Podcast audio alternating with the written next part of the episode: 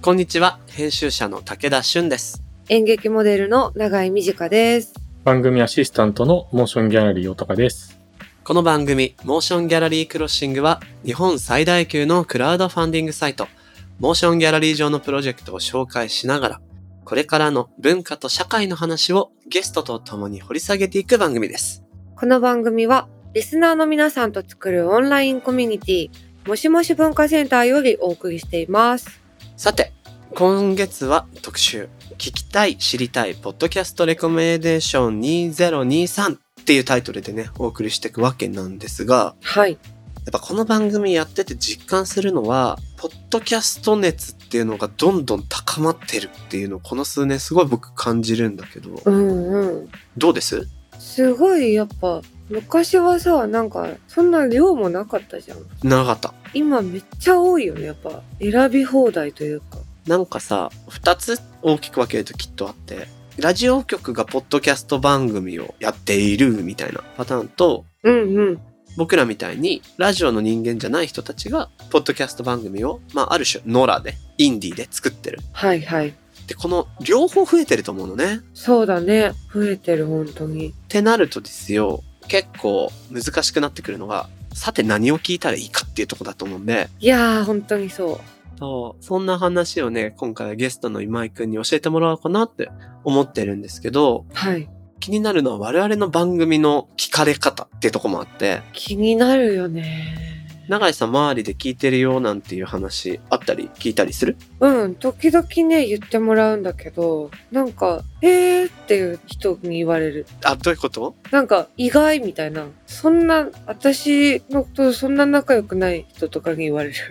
いや、なんか難しいな。その人番組聞いてるじゃ ん番組聞いてるからあ私この間聞いてるよって言ったけど仲いいと思われてないんだバレだよこれえ、違う、なんか、初対面とかでってことなんか、ああそういうことかああそういうことかそうそう、そんなにこう、会ったことない人とかに、あれ聞きましたとかって言ってもらうことがあるっていう意味。 ですってだから仲が悪いわけじゃないんで安心してくださ いねそうそうそうそう。 ああ、よかった。よかったよかった危ない危ない。え、どう武田さん、大高さんは。僕はほらこの間永井さんのお母様に初めてお会いしたじゃないうんうん。あの時に「あポッドキャストの声だ」って言われたの嬉しかったはいはいはい。 あれ確かにいいよね。いいいいうんうん。し、僕も確かにそうだな。あの、そんなに仕事上もプライベートでも距離が近くない人に会った時に、そういえば武田さん、ポッドキャスト聞いてますよってボソッと言われたりっていうのをね、あるよね。なんだよ、もっと言ってよって思いながら。 そうそうそう そう。まあ言ってくれたからよかったんだけど。大高さんはどうすか Facebook で同じようにそこまでコミュニケーション頻繁じゃない人が、やっぱみんなそうじゃん。なんだよ、こんな揃いも揃何こってれ。Facebook で実はこれ聞いてんだよねって投稿を結構見るようになりました。へえ。つまりさ、うん。そこまで距離感が近くない人でも聞いてることを言えるっていうのがひょっとしたらポッドキャストなんじゃないのなんか最近のあの仕事良かったですねっていうよりはポッドキャスト聞いてますよの方がうんうん。いや多分親しい友達とか聞いてくれてんのよなんだかんだそうね。でわざわざ言うことでもないのかな確かにそうなのかも。時に距離感が絶妙な人に言いやすいんじゃないかな実は聞いてるんですよみたいなのってそうかも。なんかちょうどいいのか。距離として。親しみを持ちやすいのかもしれないねそうだね。なるほどな。なんていう効果もあったりしたり、なかったりしたり、いろいろ気になるところがあるんで、ちょっとそのあたりもね、ゲストの今井くんに聞いてみたいなというふうに思います。うん。ということで、ポッドキャストの現在、深く掘り進めていく今月の特集、お楽しみに。この番組のハッシュタグは、シャープもし黒、ひらがなでもし黒です。アップルポッドキャストの番組ページにもコメントを書き込めます。皆さんのご意見、ご感想、お待ちしています。そして、Spotify の番組プレイリストのフォローと、もしもし文化センターへのご参加、こちらもお待ちしております。あなたももしもしーずになってねー。なってねー。ではでは、始めていきましょう。武田俊と。長井美智香がお送りする、今回はゲストに編集者で株式会社集い代表の今井祐樹さんをお招きします。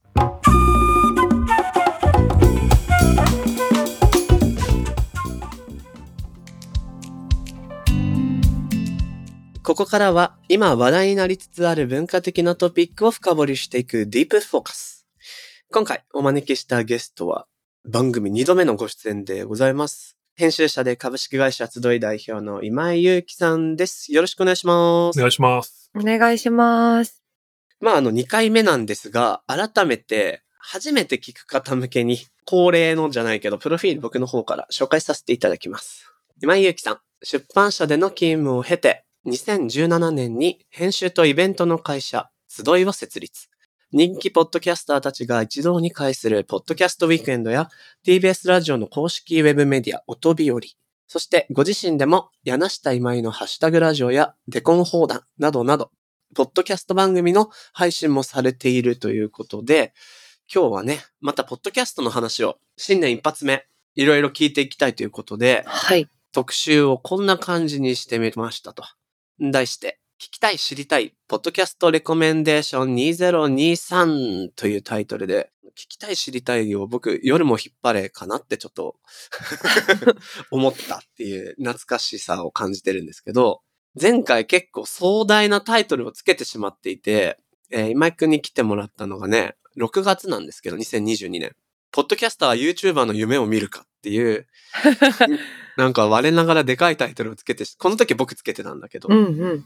で、結構マネタイズの話とかも聞いていったわけなんですが、まあ、おたかさん、どんな印象残ってますかいやー、我々早く呼ばれたいなっていうね。怖い怖い 怖いややそうそうい やいや怖くない、怖くない。怖くない、怖くない。とかね、いう思いもありつつ、まあ実際その第1回やっぱ本当にすごい盛り上がってて、衝撃、やっぱポッドキャストでそんなに分かりやすいバズりが SNS でなんかあるわけではないみたいな媒体なイメージはあったので、そうなんだよねふ。んふん。すごく注目も個人的にどうなんだろうってしたら、ものすごい盛り上がりを見せて、本当にこんだけみんなやっぱり好きなんだとか会いに行きたいみたいなのがあるんだっていうのは衝撃でしたし、それをこうね、ご活動で、あの、今井さんがやられてる活動がどういうふうに考えてやってるのかみたいな、本当に聞いてて、いや、なるほどっていうのと、まあちょっとある種のこう勇気じゃないけど、なんか楽しくなりますね、ポッドキャストやれることが。そうだよね。ふんふんふん。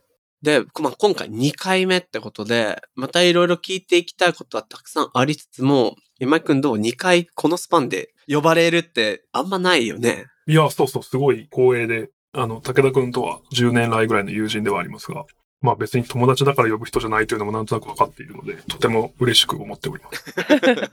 そうそうそう。ということでね。まあ、今回もいろいろ聞いていこうかなと思ってるんですけど、特にメインではですね、おすすめのポッドキャスト番組、おすすめというか、まあ、今井くん今注目している番組について知りたい。というのもやっぱり、この数年でものすごい番組数とか、ポッドキャスターの数増えてるうん。でそれって豊かなことで、いいなと思うんだけど、一方で、まあ、ポッドキャストに限らず、今、デジタル上で楽しむことができるコンテンツ数、あるいはそれの提供者数って膨大に増えてると。うん。でも、まあ、よくある話で、可処分時間のうか奪い合いじゃないけど、僕らには限られてる時間があるときに、どっから行けばいいんだっけっていうのが、非常にこう難しいというか、そういう水先案内的な需要もあるなと。っていうので、そこを聞きたいなと思いつつ、そして、2回目となった10月に行われたポッドキャストウィークエンドのどんな風だったっていうのも聞こうと思ってるわけなんですが、まあ、先だって、モーションギャラリーのインスタで、ストーリーズのアンケート機能で聞いてみた項目があるので、いくつか紹介してみたいと思います。はい。 3問聞きました。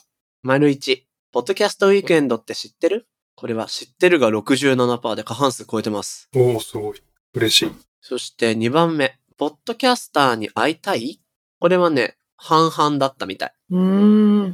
だから会いたいよって思う人もいれば、まあ聞くだけで全然これはいいでしょっていう人は半々ぐらいだと。そして番組をチョイスするときはどちらかというとっていう選び方で2択なんですけど、知らない世界の開拓、学び。これが38%。ふんふん。で、過半数以上がリラックスしたトークとか親近感。これを求めていると。ふんふん。どうすかこのアンケート結果。面白いですね。まあ、まあ、知ってる67%は、まあ、もちろん、その、この番組に出させてもらってるからってもあると思うんですけど、めっちゃ嬉しいですね。で、そう、会いたいと思うか思わないかも面白いけど、やっぱ最後のが面白いですね。なんか、今どっちかっていうと、世の中的に面白いって言われてるポッドキャスト、どっちかっていうと前者のものが多いですね。その、知らない世界、学びが、みたいな。ううんうんうん。その多分代表が古典ラジオっていう歴史のラジオとかがあるんですけど、でも意外と後者の方がいいって言われてるのは面白いですね。なんかひょっとすると、前者、知らない世界の学びっていうものは、もちろん前提のような欲望としてありつつも、それをリラックスした雰囲気で味わいたい、みたいな、こう、合体していそうな気もしてて、うん。うん。その中でも番組選びの基準だから、ここは。そのリラックスした親近感あふれるトークっていうところを、まず大切に思いつつ、まあまあ、それを通して学びたいみたいなことなのかもしれないなという、あなんかそんな仮説も立つような気が、今これを見てて、思ったなぁ。長井さんどうポッドキャスト、なんか、やってんのにあれだけど、そんなに私、聞けてないから、うんうん。なんだろう。でも、自転車、自転車だったりで、自転車は良くないな。電車、あ、骨伝導なら大丈夫ですよ。自転車で。そうですよね。移動時ね。そう、移動時に、なんかやっぱりこう、隙間というか、なんか、ながらで有益な時間を過ごしたいなって思った時とかに、それこそこう今、韓国語を勉強してるから、こう、韓国語のポッドキャストを検索してみたりとかするんだよ。うんうんうん。で、そうするとこう、すごいこう、なんだろう、馴染みやすい、なんていうの、あの、トップがの、ポッドキャストの番組とか見つけて、あ、聞いてみようって流すんだけど、うんうん。なんかやっぱさ、その、肌に合うかどうかってさ、何時間か聞かないとわかんないじゃないそうなんだよね。うーん。だからやっぱそこのこう、ディグリが難しいなっていう。今すごいいい話だと思って、番組を。学びがあるかどうかっていうのは、そのサムネではわかんないけど、概要のテキストとか、コンセプトを見ると、あ、これは自分が知りたいなと思う世界だなとかはわかるじゃないうんうん。わかるわかる。ただこの肌に合うというか、お耳に合いますかみたいなところでは聞いてみないとわからないから、そこでみんな、ひょっとするとチョイスが迷うからこそ、リラックスしたトークや親近感、多分これは耳に馴染むって意味だとも思うんだけど、そこを重要視しているような気もするね。うん。なんかね、選択肢がもっと少なかった頃はさ、馴染まなくても、その、それしかないから NHK ラジオ聞くみたいなさ、はいはいはい。だったけど、こう今、いっぱいあるからなんか変えてみようかなってすぐできちゃうじゃないうーん。そうだね。ザッピングというかね。そう。それで一向に学びが進まないっていう罠の中に多分私はいる。豊かさゆえの悩みだ。そう。ちょっとこの辺は入り口じゃあどうしたらいいかなっていうのは具体的に後半にね、聞いていきたいなと思うんだけれども、ちょっと本題に入る、 まあ、本題だな。僕これ聞いてみたいなって思ったのが、今永井さん言ったみたいにこう、永井さんまあ、ポッドキャストやってるけどそこまで実はたくさんは聞けてない。そうなんです。実は僕もその部分があって、もちろんいろいろ聞いてみたりはするんだけど、ほら、今井くんも僕もテキストを扱う仕事じゃない。で、僕の身の回りのラジオやポッドキャスト好きの一番目立つ人種がクリエイターなんだけど、非テキストクリエイターというか、うんうん。デザイナーがとても多い。あと、イラストレーターとか。ビジュアル周りの人ね。で、作業の時に、やっぱ邪魔しないわけじゃない。でも僕ら文字書いてる時に言葉聞くと混戦するじゃない今井くんはポッドキャスト好きなわけだけど、いつ聞いてんの豊かなインプットをあんまできなくて、ちょっともどかしいんですよ。いや、ほんとそれはそうで、ほんと仕事との相性は悪いですね。それは、日本語歌詞の歌を聞くとかもしんどいので、だよね。インストか洋楽だよね。そうそうそう。だから、デザイナーさんとかイラストレーターさんの方が全然聞いてるってことはもうしょっちゅうですね。その時間的には。うん、うん、うんうんうん。僕の場合さらにですね、実はそんなにこう、耳から聞くの得意じゃないっていうか、結構注意散漫なので、だから、ポッドキャスト聞いてると全然別のことを考え始めちゃったりするんですよね。わかる。わかります。耳からの入力された情報が何か引っ張ってきて、そのことを考えちゃう。そうそうそう。で、あの、30秒戻るのを同じ場所で8回繰り返すみたいなこともあって、聞いてるのに聞いてないみたいな。そうそうそう。だからね、NHK のラジオ英会話じゃないですけど、仕事上聞かなきゃいけないものとか、まあこれはちょっと勉強したいなみたいなものとかは、最近もうその白い紙の前で鉛筆持って聞いてる感じ。 はあ。要はまあ、それしかできない状況。はいはいはいはい。あ、つまり、じゃあ、ポッドキャストを聞くタイムを作ってる。そうそうそうそう。が必要。うん。今思い出したけど、前回ながらをやめようっていう話をしてたと思うの。ああ。それの延長上の工夫か。そうですね。てかまあ、やめるだし、まあ、できないね。その、僕の特性として。だから、あの、ポッドキャストはもう移動中に聞くのも最近はそん諦めてるというか、逆に別に僕だけじゃないと思ってて、うんうん。なんかこのリラックスしたトークの方が学びよりいいっていうのは、一つこう、示唆的だなと思うな。その巻き戻さなくてもいいぐらいのものの方が、はいはい。そういうことだよね。余白があるっていう。そうそうそう。まあ聞き逃しちゃダメな大事な話しかしてないからっていうものは、もしかしたら、そういうものはそれこそ他と戦っちゃうっていうか、じゃあ集中してそれだけやらないといけないなら映画も見たいし、ドラマも見たいし、ゲームもしたいしってなるけど、うんうん。逆にそういうこう隙間にスッと入れる移動中とかに聞けるものとして、リラックスしたトークみたいなものがあるのかもしれないですね。なるほどね。聞き逃しを許してくれる余白がデザインされていると。うんうん。そうだ、まあ、この番組もそうだと思いますけどね。なんかね、この番組は雑談味をもっと増やしていこうっていう話をちょうど今してて、うんうんうん。やっぱ結構しっかり構成をしてる方な気もしたんだよね。そこに対して、 いや、だからちょさっきまでまさにその話をしてたんですけど、もっとポッドキャスト味を増そうと。うん。なんていうね、話もちょうどしてたの。合ってますかすごいわかります。もっとそうですね。なんか、ふにゃふにゃしてても、もしかしたらいいのかもしれないですね。うん。なるほど、なるほど。今日ちょいちょいこういう、あの、コンサル風質問を僕入れるかもしれないけど、許してね。頑張ります。っていうところで、そう、話題はですよ。2回目、大盛況だったという、ポッドキャストウィークエンドの話なんですけど、うん。えっと、前回と同じく、下北沢ボーナストラックで実施したということで、ちょっと僕当日遊びに行けなかったんだけれど、3000人の来場ってこれちょっとやばくないって僕思って。すごい。ね、ありがたいですね。だってさ、えっと、確か前回が2000人というお話で、で、その時点で、この下北沢のボーナストラックっていう場所のイベント史上最多入場者数だと。更新うんうん うん。そう。いや、ありがとうございます。それ、また自分で言うとやらしいなと思って、誰か言ってくれると嬉しい。いや、どんどん言っ 嘘嘘て。 じゃあもうこの辺で褒め情報言わないようにしとこうか。いや、でも言うと、じゃあ言っとくね、他に。東京、下北沢なのに、沖縄から来た人がいたりとか、すごい。イベント開催時のツイッタースペース、1000人のアクセス。ちょっと待って、ツイッタースペースって1000人入れるんだ。あ、でもそれは同時じゃないです。延べ。まあ、延べね。とはいえとはいえ。そして、えー、ツイッターのトレンド入りとか、すごい。あ、そうなんですよ。すごい調べていただいてる。なんてのが聞いてるんですけど、今井くん的に前回からの、まあ、成長したわけでイベントとして、どういうところで感じたり、何が要因だったと思うそうですね。あの、まあ、僕がある種代表的にやらせてもらってるんですけど、もちろんこう、いろんな人が関わってくれていて、で、まあ、まず明らかに変わったのは、その出店数が増えたっていうことですね。番組で言うと1.5倍ぐらいになったのかな。10から15ぐらいに増えていて、うんうん。で、会場もボーナストラックの広場と呼ばれる場所と、もう一つ駐車場が横にあるんですけど、そこも借り切っていて、えーそっちにもテントとか立ててやったんで、まあ、場所も広くなりました。うんうん。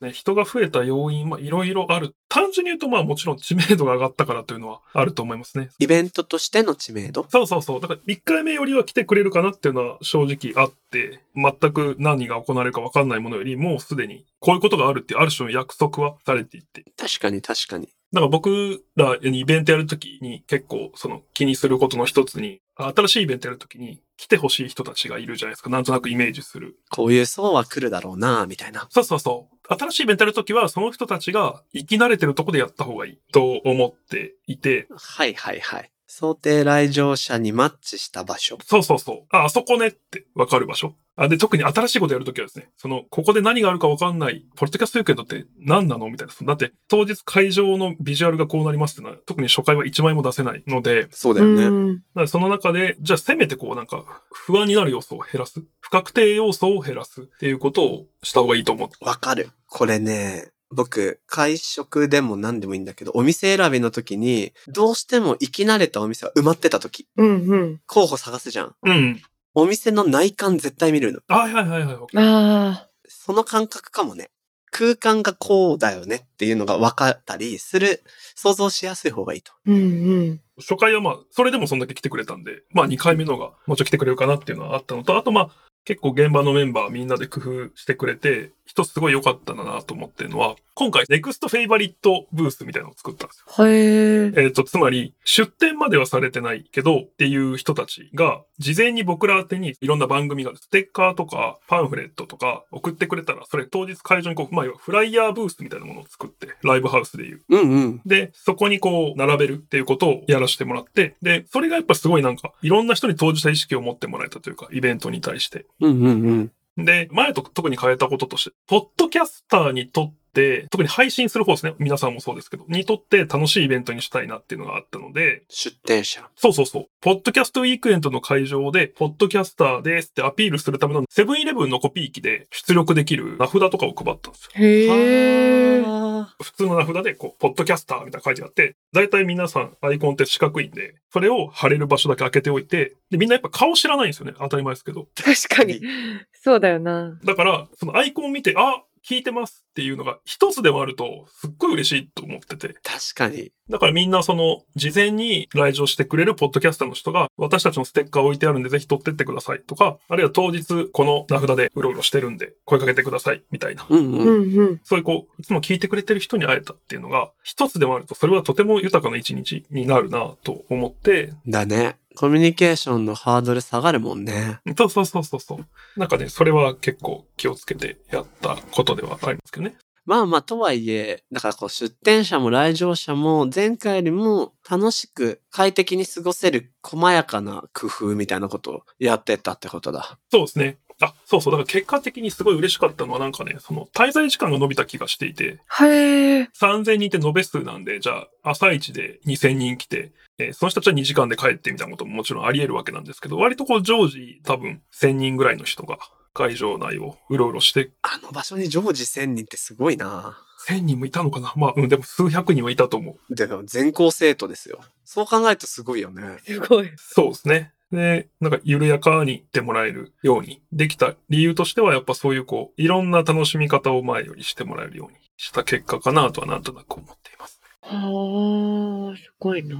永井さんはなんか他にも気になる、聞いてみたいことある今井さんも、その、出展もされてたんですよね。はい。あ、すごい。監督主演みたいなことだ。ねえ、どんなブースだったんですかあの、僕らはその、ポッドキャストウィークエンドってもちろんこう、人気のポッドキャストが揃っていて、で、まあこれは僕だけで先行してるわけではなくて、まあみんなで話し合って決めてるんですけど、うん。で、ただまあなんていうか、主催者側のポッドキャスターっていうのも何人かいて、うんうんうん。まあ、そのうちの一つが僕らなんですけど、で、僕は柳下今井のハッシュタグラジオという番組をやってまして、うんうん。主催者側のポッドキャスターの中でも特別に知名度がないのが僕ら。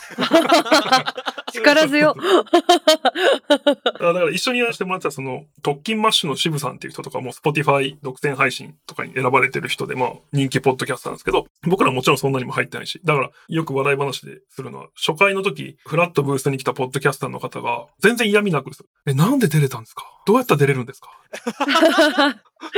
すごいな。光栄なことですし、その出たいって思ってくれてるってことだから。うんうんうん。なんですけど、 なんだろう、まあ、ちょっとこういう言葉で言うのもあれですけど、コネですかねっていう。コネも何もね。当事者だからね。で、まあちょっと今回も出させてもらって、で、僕らのブースはやっぱりその、なんだろうな、出方はやっぱ皆さんそれぞれで、基本的にはでも、普段聞いてくれてる人を喜ばせたいっていうところですよね。う。うんんうん。なんですけど、僕らに関しては普段聞いてる人を喜ばせるとすぐ終わるので、 だから僕らはまあ初めましてができるように、僕らハッシュタグラジオって言ってこう、一つのこう、言葉について話してくってのをやってるんですけど、説明難しいな。永井さんって東京フレンドパークという番組はご存知ですかあ、知ってます。はいはい。かつてあった、その有名人たちが集まってこう、いろんなゲームにチャレンジする。はいうんはい。うん。なぜ彼らがゲームにチャレンジするかって、最後にダーツをするためなんですよね。番組の構成って。そのいろんなステージをクリアするとダーツの矢がもらえて、そうだった、そうだった。で、最後、回転するダーツ盤に向かって、そのダーツを投げる。パチェロ。パチェロ。そう、ダイハツがメインスポンサーなので、パジェロが当たるっていうのがまあ、最大のポイント。で、まあ、外れるとたわしなんですけど。そうだ。そうだった。たわしだ。これをやりまして、その、東京ハッシュタグパークというですね。おお。うんうん。えっ、と、普通だからあれってこう、丸い円盤型のダーツ盤にテレビって書いてあったり、なんかステレオとか、まあ iPod とか当時だと書いてあって、まあパジェロってのはすごく小さく書いてあって、で、大きいの部分はたわしなんですけど、それをハッシュタグで作って、ハッシュタグ昭和のおじさん対策講座とか、まあその僕らがかつて話したことのあるテーマのハッシュタグがまあ書いてあるんですよ。円盤に。ううんうんうんん。この話いるかないるとしてしましょう。入れとこう入れとこ入れうとこ。そうう気になる気になる。結構ね、その、出店って、例えばコミケとかだったら売るものがあるやん。何するのって気になるところの一例ですよ。僕らはそ の真ん中はたわし、ハッシュタグたわしって書いてあって、で、ハッシュタグパジェロも一応用意して、おうおん。で、結局当たったとこの、まあ、車の後ろにベイビーインカーって貼ってあるぐらいのサイズのステッカーが当たるっていうだけなんですけど、基本的には。はいははいいははいいははいいはい、はまあでも、なんか異様に声を出しているブースとして話題を集めてま した。パ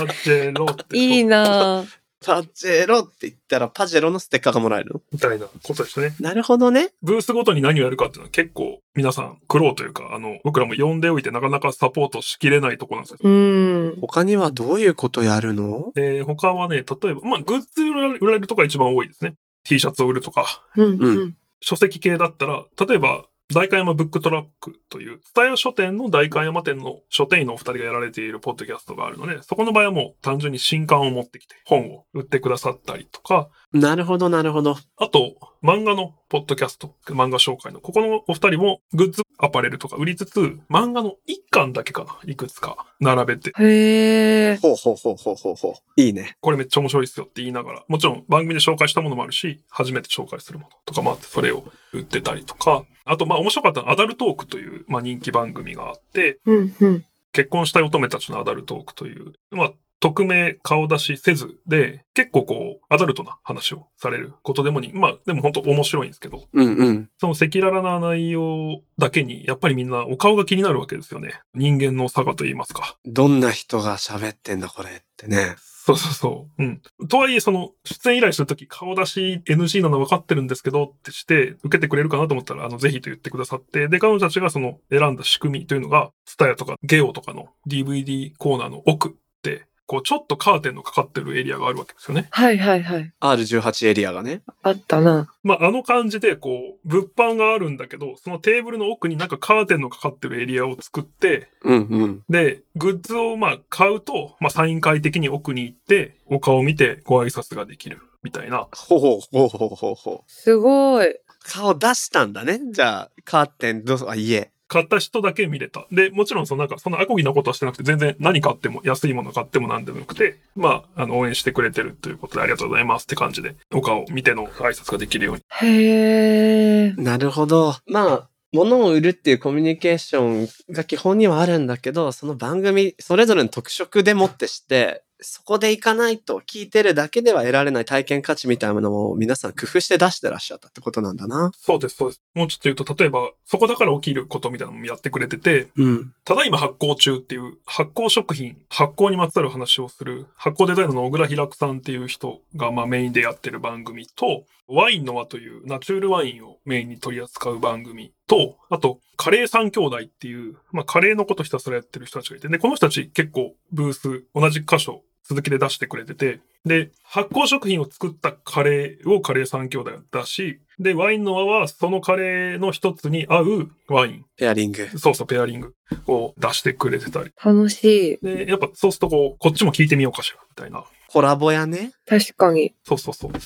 みたいなことがリアルでも起きてたのはすごい嬉しかったですね。いやー、それはやっぱリアルならではの横並びの良さだもんね。素敵。これも来場者だけね、数だけ見て大盛況だったのはわかるけれど、その、ポッドキャスター出店側の皆さんからはどんな反響があったんですかそうですね。あの、人の多さに驚いたというのはすごくたくさん言ってもらったことではあって、一番は僕らが作れた価値なのかっていうのはあるんですけど、いろんな人の顔が見れたということにすごく価値を感じてくれてて、なんかまあ、ポッドキャストがそのある種のブームを迎えてるのってここ2、3年の話で、それはやはりみんなが家にいることと不可分ではないと思うんですけども、うんうん。今回出展してくれた番組の皆さんも、基本的にその3年以内ぐらいなんですよ、その、ポッドキャストキャリアで言うと。へえ、そっかそっか。そうそうそう。で、だから、仲良しの番組同士みたいな感じある。お互いゲスト出演してたり。うんうんう。うん でも、会ったことはなかったりするんですよね。直接。つまり、リモート収録だから。まさにリモート収録でとか。だから、そう、沖縄から来てくださったとかもそうなんですけど、多分その方も配信者だったんですけど、なんか、すっごい2回目にして変な言い方ですけど、同窓会っぽいというか、久々だな、みたいな。初見なのに。そうそう、初めて、やっとリアルで会いましたねとか、素敵だなそういうのがそこかしこで起きていて、で、やっぱリアルで人に会う喜びみたいな。で、かつそれがちょっと拡張するわけですよね。その知り合いの知り合いがたくさんいる空間なので。うんうんうんうん。だからこう、一人と挨拶したら、あ、むちゃくちゃあなたの番組好きな人、さっきいたから、ちょっと待ってて、みたいな。楽しいなそれ。そうそう、ことがあったりとか、関係性呪術なぎ合戦だ。そうですね。うん。それが、やっぱりこれってとても楽しいことだったよねっていうのは、多分コミケとかもそうなってるんだと思うんですけど、もうそれ、それこそ50年の歴史とかの中で。うんうん。そうだね。結局そうだね。コミケも文振りも、そういうとこが結構醍醐味の一つかもしれないね。いきゃ誰かいる。し、誰かを通じて新しい知り合いができる。うんうん。なるほど、なるほど。そういうとこだったんだな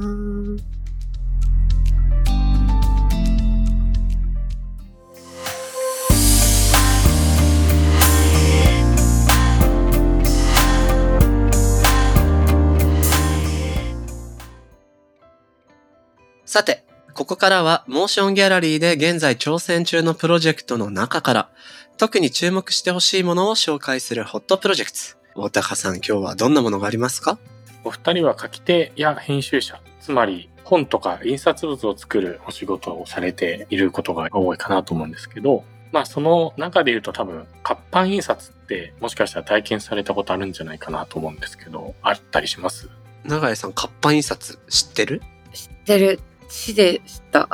知って何あの、漫画。 漫画ね。そう。なんか、現場とか行ったことあるないなちょうどでも、知が 展示でワークショップをやるらしくて、活版印刷の体験いいなって思ってた、昨日。めちゃくちゃタイムリーじ ゃん。 そうなんだよすごいタイムリーですね。そう。ボソッと言った割にはめっちゃ直近の出来事だったね。そしたらもうこのプロジェクトをまず永井さん応援してもらおうかなと今思いつつご紹介します。はい、気になる。お願いします。今回は、えっと、10年間書き続けてきた140字の小説を和紙に活版印刷して本を作るプロジェクトをご紹介したいなと思っております。へー。この活版印刷で作る本は言葉の窓というタイトルで小説家の星尾幼江さんによる一冊です。幼い頃から活版印刷で本を作ることに憧れてきた星尾さんが800編以上ある140字小説から120編をチョイスして今回の本にします。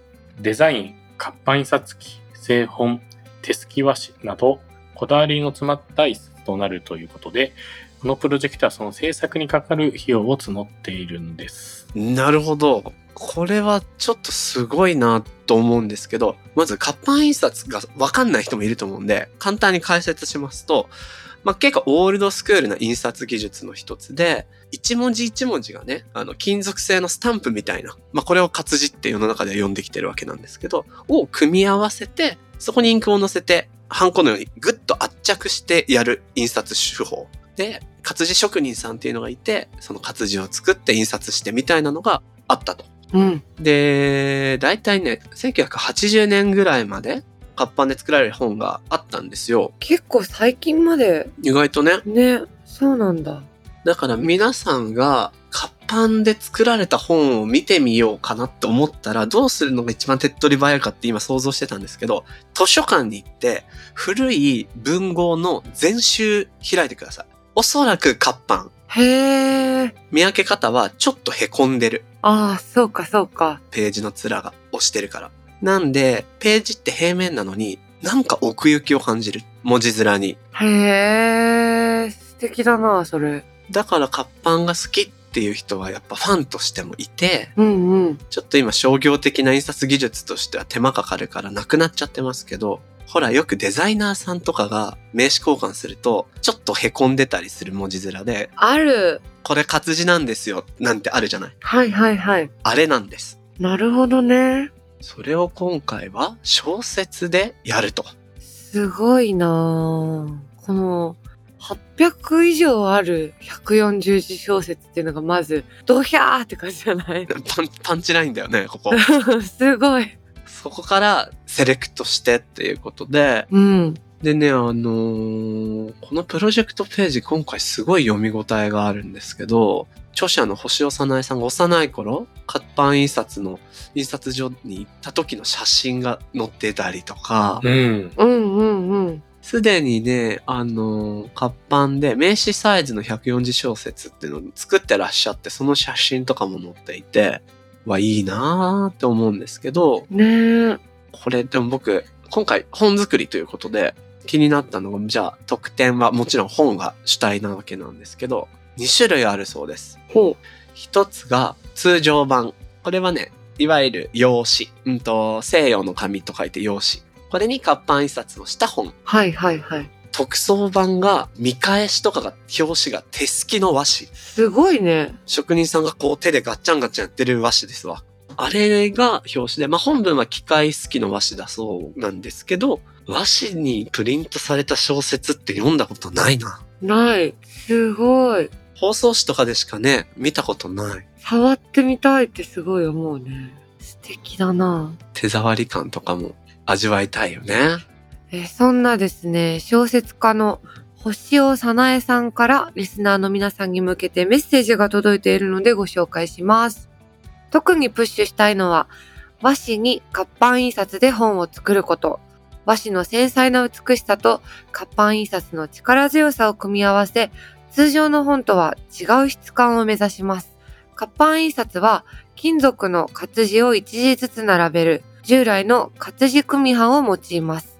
活字を並べることによってできるかすかな揺らぎが力強さと優しさを生み出します。製本も人の手で行い、手すき和紙を表紙にした特装版も作ります。伝えたいのは140字小説の可能性と古い技術の素晴らしさ。本に掲載する作品は今ツイッターで毎日2編ずつ公開しています。新しい表現と古い技術の融合を多くの方に見ていただきたいです。とのことで、めっちゃいいメッセージね、これ。さすが小説家の書いた言葉。うん。新しい表現と古い技術か。いやー、見たいな。触りたい。ね、この活字組版って職人さんがまあ一字ずつ並べるんですけど、うんうん。よく業界用語では活字を拾うって言ったりするね。へー、そうなんだ。一個ずつこう拾うから。そんな拾った活字でできた本、ぜひ手元で見てみたいなって思いました。はい。星尾さんどうもありがとうございました。このプロジェクトはモーションギャラリーで2023年1月26日まで、ぜひチェックしてみてください。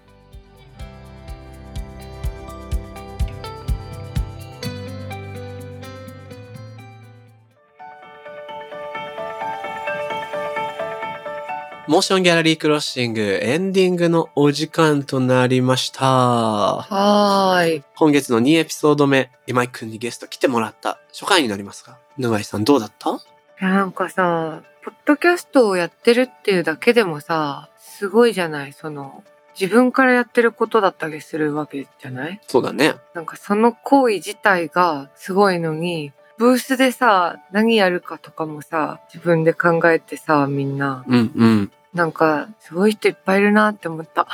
うん。ね、なんか皆さん企画っていうところの力があるんだろうね。ねえ、本当に。各ブースごとの工夫面白かった。うん、面白い。あと僕が思ったのは、まあ僕は今井くんが集いって会社をやる前からの知り合いだから、彼の基本属性を編集者として理解、認識してるの。はいはいはい。しかも彼は書籍の編集、新書の編集とかが多かったから、うん うん。だけど集いは編集とイベントの会社なわけじゃないその細かな施策とか意図を聞いてると、おー、今井イベントの人やんって思って、そのなんか、セブンでプリントできる名札の仕組みとかさ、出店者がやりやすくするための工夫とかが結構細やかで、うんうん。さすがでんだなーって思いながら話を聞いてたないやー、すごいよなー、本当に。なんかね、なんだろう。ちょっとこうね、なんか、大人が文化祭やってるみたいなさ、親しみがあって、またいいよね。とっつきやすいというかさー、そうだね。素敵でした。いいアイデアをいろいろ聞けました。さてさて、大高さん、引き続きね、下北駅前シネマ K2 のお話を聞きたいなと思うんだけども、うん。今回はちょっと映画の話っていうわけじゃないんですってあら。 K2 で不定期で発刊してる雑誌メイキングのついに新刊が出ましたとおー。じゃじゃーんいうことをちょっとご紹介したいなと思っております。はい。創刊準備号として開刊の時に出してからちょっとしばらく経ったんですけど、今回また想定も新たにさせていただいて、今回は特集が独白の、えー座標ということで、かっけえタイトル。まあ、宛先の定められてないサイト不正式な言葉を起点に作品を眺め直す、考え直す、そんなことを一冊の混合のテーマにしてまとめた雑誌ですと。うんうんで、まあ、メイキング自体が映画と街その周辺の、まあ、作る過程と物語に接続するカルチャーブックということで、K2 で上映している作品と同時にっていうのもいろいろ難しいので、むしろ、まあ、ある種のアーカイブ的な観点も含めて、特集上映やらせていただいた今泉力也監督とか、関根光斎監督とかを含めて、4組のアーティストの、まあ、その、えっ、と、土地との関係性が強い作品のメイキング風景というか、作る過程をロングインタビューしてます。ほう。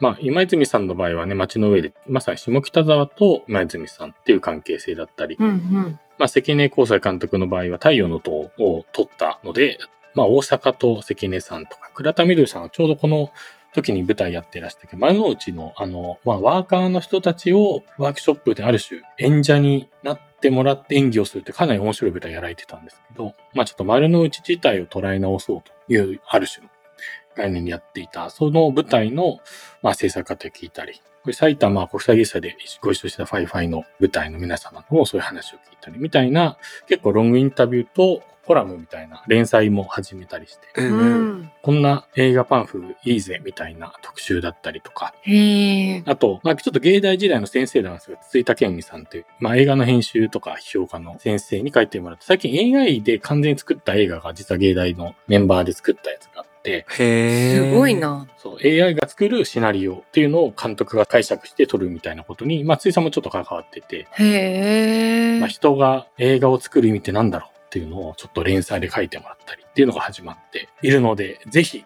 今全国の書店でえー発売も開始してたりとか、ツタヤとかにも置いてるんですけど、うんううんうんん。 K2 でも販売しているので、EC でも販売しているので、雑誌メイキング一周1号、ぜひ買ってください。面白そ大高さん、これさ、あの、僕、編集者じゃないですか。